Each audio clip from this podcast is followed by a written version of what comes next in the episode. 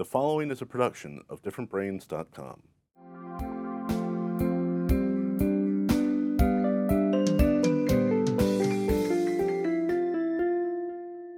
Hi, I'm Dr. Hackie Reitman. Welcome to another episode of Exploring Different Brains. And for this episode, we're going to talk about bipolar disorder. And we have none other than my friend Dr. Lori Butts, the outgoing president of the Florida Psychological Association and the head of the Clinical and Forensic Institute. Dr. Lori Butts, welcome. Thank you for having me. Lori, first introduce yourself to our audience so they know more about you. Uh, I'm Lori Butts. I'm a psychologist and an attorney. I'm licensed as a psychologist in both Florida and Colorado. I mainly practice as a forensic and clinical psychologist. So I evaluate people um, and I treat people. It's a kind of basic way to explain what I do. Please explain to our audience exactly what bipolar disorder is. Bipolar disorder is a, a mood disorder. So um, it it's a it's a genetic disorder, a mental illness that affects people's moods. Where sometimes they feel very, very depressed, and sometimes they have these episodes of mania. Mania is a high energy, um, a feeling like um, you're on top of the world people tend to spend a lot of money that they don't have. They do impulsive behaviors during a manic phase. During a depressed phase, they're very depressed, hard to get out of bed, um, having thoughts about not wanting to live, things like that. I uh, have, I've been accused of being hypomanic. Right. The late great Dr. John Spencer, right. who you worked with extensively, told me that I was hypomanic. And when I looked it up, I said, you know, you're right. And I like hanging around hypomanic people. We're like delusional. We think we can do anything. And we get all excited about it. And we laugh about a lot of stuff and we make no sense. What did I leave out? Well, with hypomania, it's actually, if you can keep it under control, it actually serves a good function. So we know that a lot of successful people are, tend to be hypomanic because they have less energy, their brains work faster, um, they're personable. Um, so CEOs of companies, people that are successful, tend to have that little extra edge um, where they don't require as much sleep as other people. They can multitask, they can get things done, but they're also a pleasure to be around, like yourself.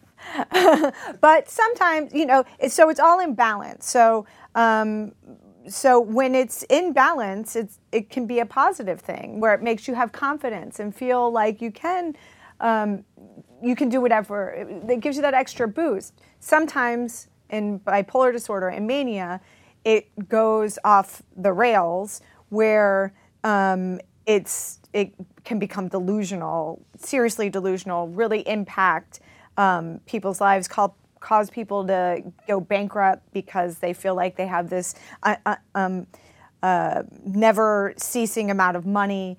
So again, you know, we talk a lot about spectrums. So on on spectrum, on the spectrum, it's whether or not um, that is causing a problem in someone's life. So when we talk about bipolar, we're talking about extremes this way and extremes that way. Correct. Okay. How does it fit into the broader category of mood disorders? In other words, where is it on the pecking order? And give us some examples of other mood disorders. So, bipolar disorder would probably be one of the most uh, uh, um, insidious mood disorders, um, meaning it, it, it causes a significant amount of impairment um, when people have these mood swings and they have these problems. Other types of mood disorders would be depression. So, depression is part of bipolar disorder, but people that have depression, they don't have that mania. They don't, they don't experience that.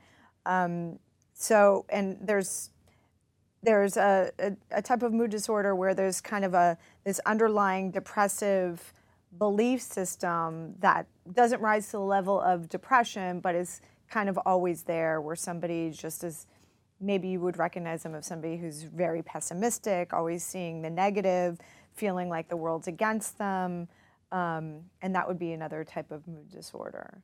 So bipolar disorder uh, is it, it, causes more um, hospitalizations, more um, interference with somebody's life um, than other than other disorders. I mean, depression's up there as well. is sure. pretty significant. And um, how do we treat it once we diagnose it? So, bipolar disorder is actually a highly treatable disorder. Um, we have good medications. I'm not a psychiatrist, but there are good mood stabilizer medications that that remediate bipolar disorder to the point where um, someone may not appear symptomatic if they take their medication. The problem with bipolar disorder is once somebody gets on medication and they feel good, like a lot of other diabetes, I mean, we can go through the whole list of disorders that people have. Once they feel that it's under control, they stop taking their medication. And once they stop taking their medication, it's called they cycle back into the disorder, whether they can get depressed or whether they have a manic episode. So the problem with bipolar disorder is keeping people stable. We can we can treat it really well with medication and with um, therapy, um, and that's where the psychologists come in to to remind the person that they do have this disorder and they need to take their medication on a long-term basis and support them while they're taking their medication so that they this is part of you know you, you help make sh- the person understand that this is part of their life this is part of their daily routine and they need to take the medication just as somebody with diabetes needs to take medication somebody with high blood pressure those types of it, it's it's a treatable disorder. Are there any kinds of entities that get confused with bipolar disorder? Sure. There, uh, there's personality disorders that get confused with bipolar disorder. And certainly, depression and hypomania um, can be confused with bipolar disorder. Um, there are, you know, schizophrenia can be confused with bipolar disorder, or just people with high energy. They may have high energy, be um, uh, very uh, driven.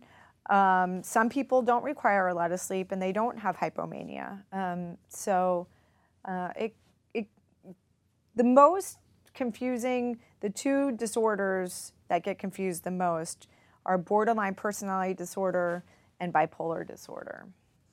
When you just described how bipolar can be treated successfully with a combination of medications on the one hand in balance with therapy. This sounds like the perfect kind of thing that we hope that psychologists and psychiatrists are working together on. Could you comment on? It's it's it's so important for psychiatry and psychology to be working together with people with major mental illness, especially with bipolar disorder because psychiatry has a mood uh, stabilizing medication works very well with people with bipolar disorder. And psychologists help maintain that person during the periods of time where they're stable or where they're not stable where they need to remind them to take their medication or maybe something needs to be adjusted so the psychologist can on a weekly or monthly basis monitor how the person's doing see what's going on, see if they're becoming symptomatic and need to go back to the psychiatrist.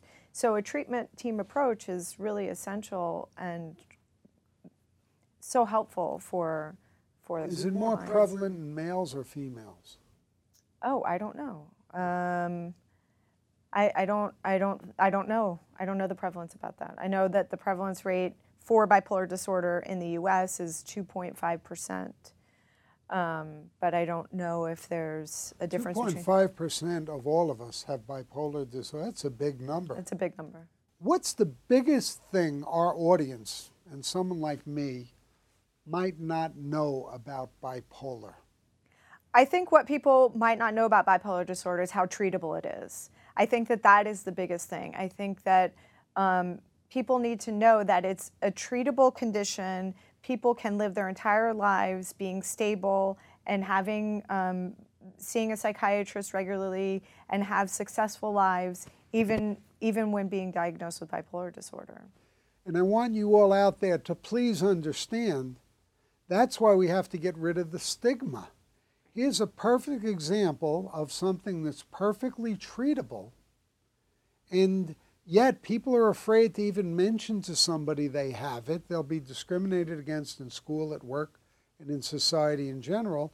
We've got to get rid of the stigma. And if one of our friends, if we know about it, is off their meds, help get them back on their meds.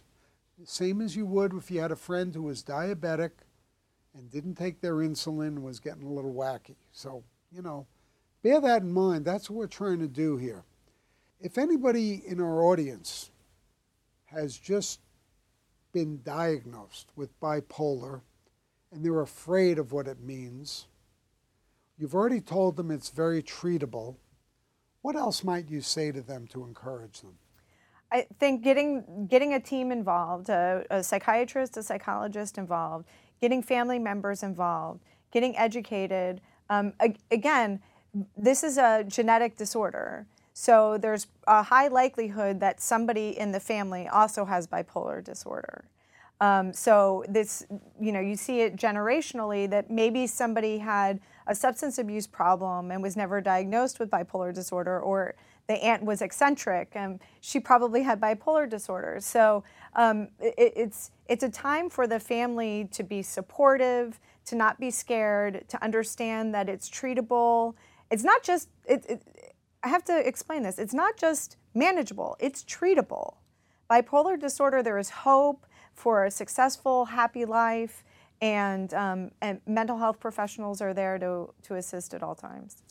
And this, this again is another example of where, as our friend Temple Grandin says about medications, where there should be a balance between medication and behavioral. Right. And what we're finding, especially in today's day and age of uh, everything being partisan is that you're either in the medical camp or you're in the non medical camp. And it's no, no, no, no. We want whatever can help the individual in proper balance, not to be abused. And the balance you've heard here today from Dr. Lori Butts is a perfect example of how we can all benefit from this, in this case, with bipolar disorder. I think you're exactly right. I, I, it's it's very important that not only somebody takes the medication, but also gets the support and assistance for understanding the disorder, understanding when they're starting to have symptoms, understanding how it impacts their lives, and how to manage those symptoms and how to reach out to get assistance when they need it. Lori, if someone in our audience wants to get in touch with you, how do they do that? They can go to my website, which is cfiexperts.com. It's the Clinical and Forensic Institute. Dr. Lori Butts, thank you for speaking us to Dr. Lori Butts. Thank you for speaking with us today. Always a pleasure to see you, Lori. Thank you very much. Thank you for having me, Hackie. It's a pleasure. For more information, visit us at differentbrains.com.